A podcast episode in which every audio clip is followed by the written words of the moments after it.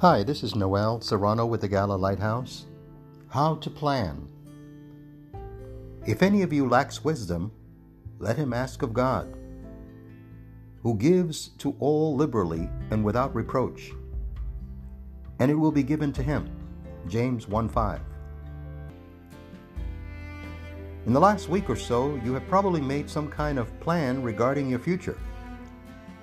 It might be short-term, like a Saturday outing, or it could be a long-range plan like a job change, a marriage, or a major financial purchase. Making decisions about the future can be challenging, especially if we try to make them without good counsel. God makes plans too, and because He is God, His plans take precedence over ours. After making our plans, it can be a rude awakening if they aren't fulfilled. The Apostle James told a parable to illustrate how we should integrate our plans with God's. James 4:13-17. Some businessmen made plans to move to another city for a year, create a business, and make money.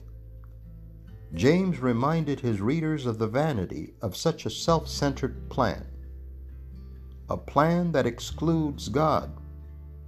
Instead, they should say, "If the Lord wills, we shall live and do this or that." The best way to ensure our plans are successful is to have submitted those plans to God at the start. Proverbs 16:9. What are you planning?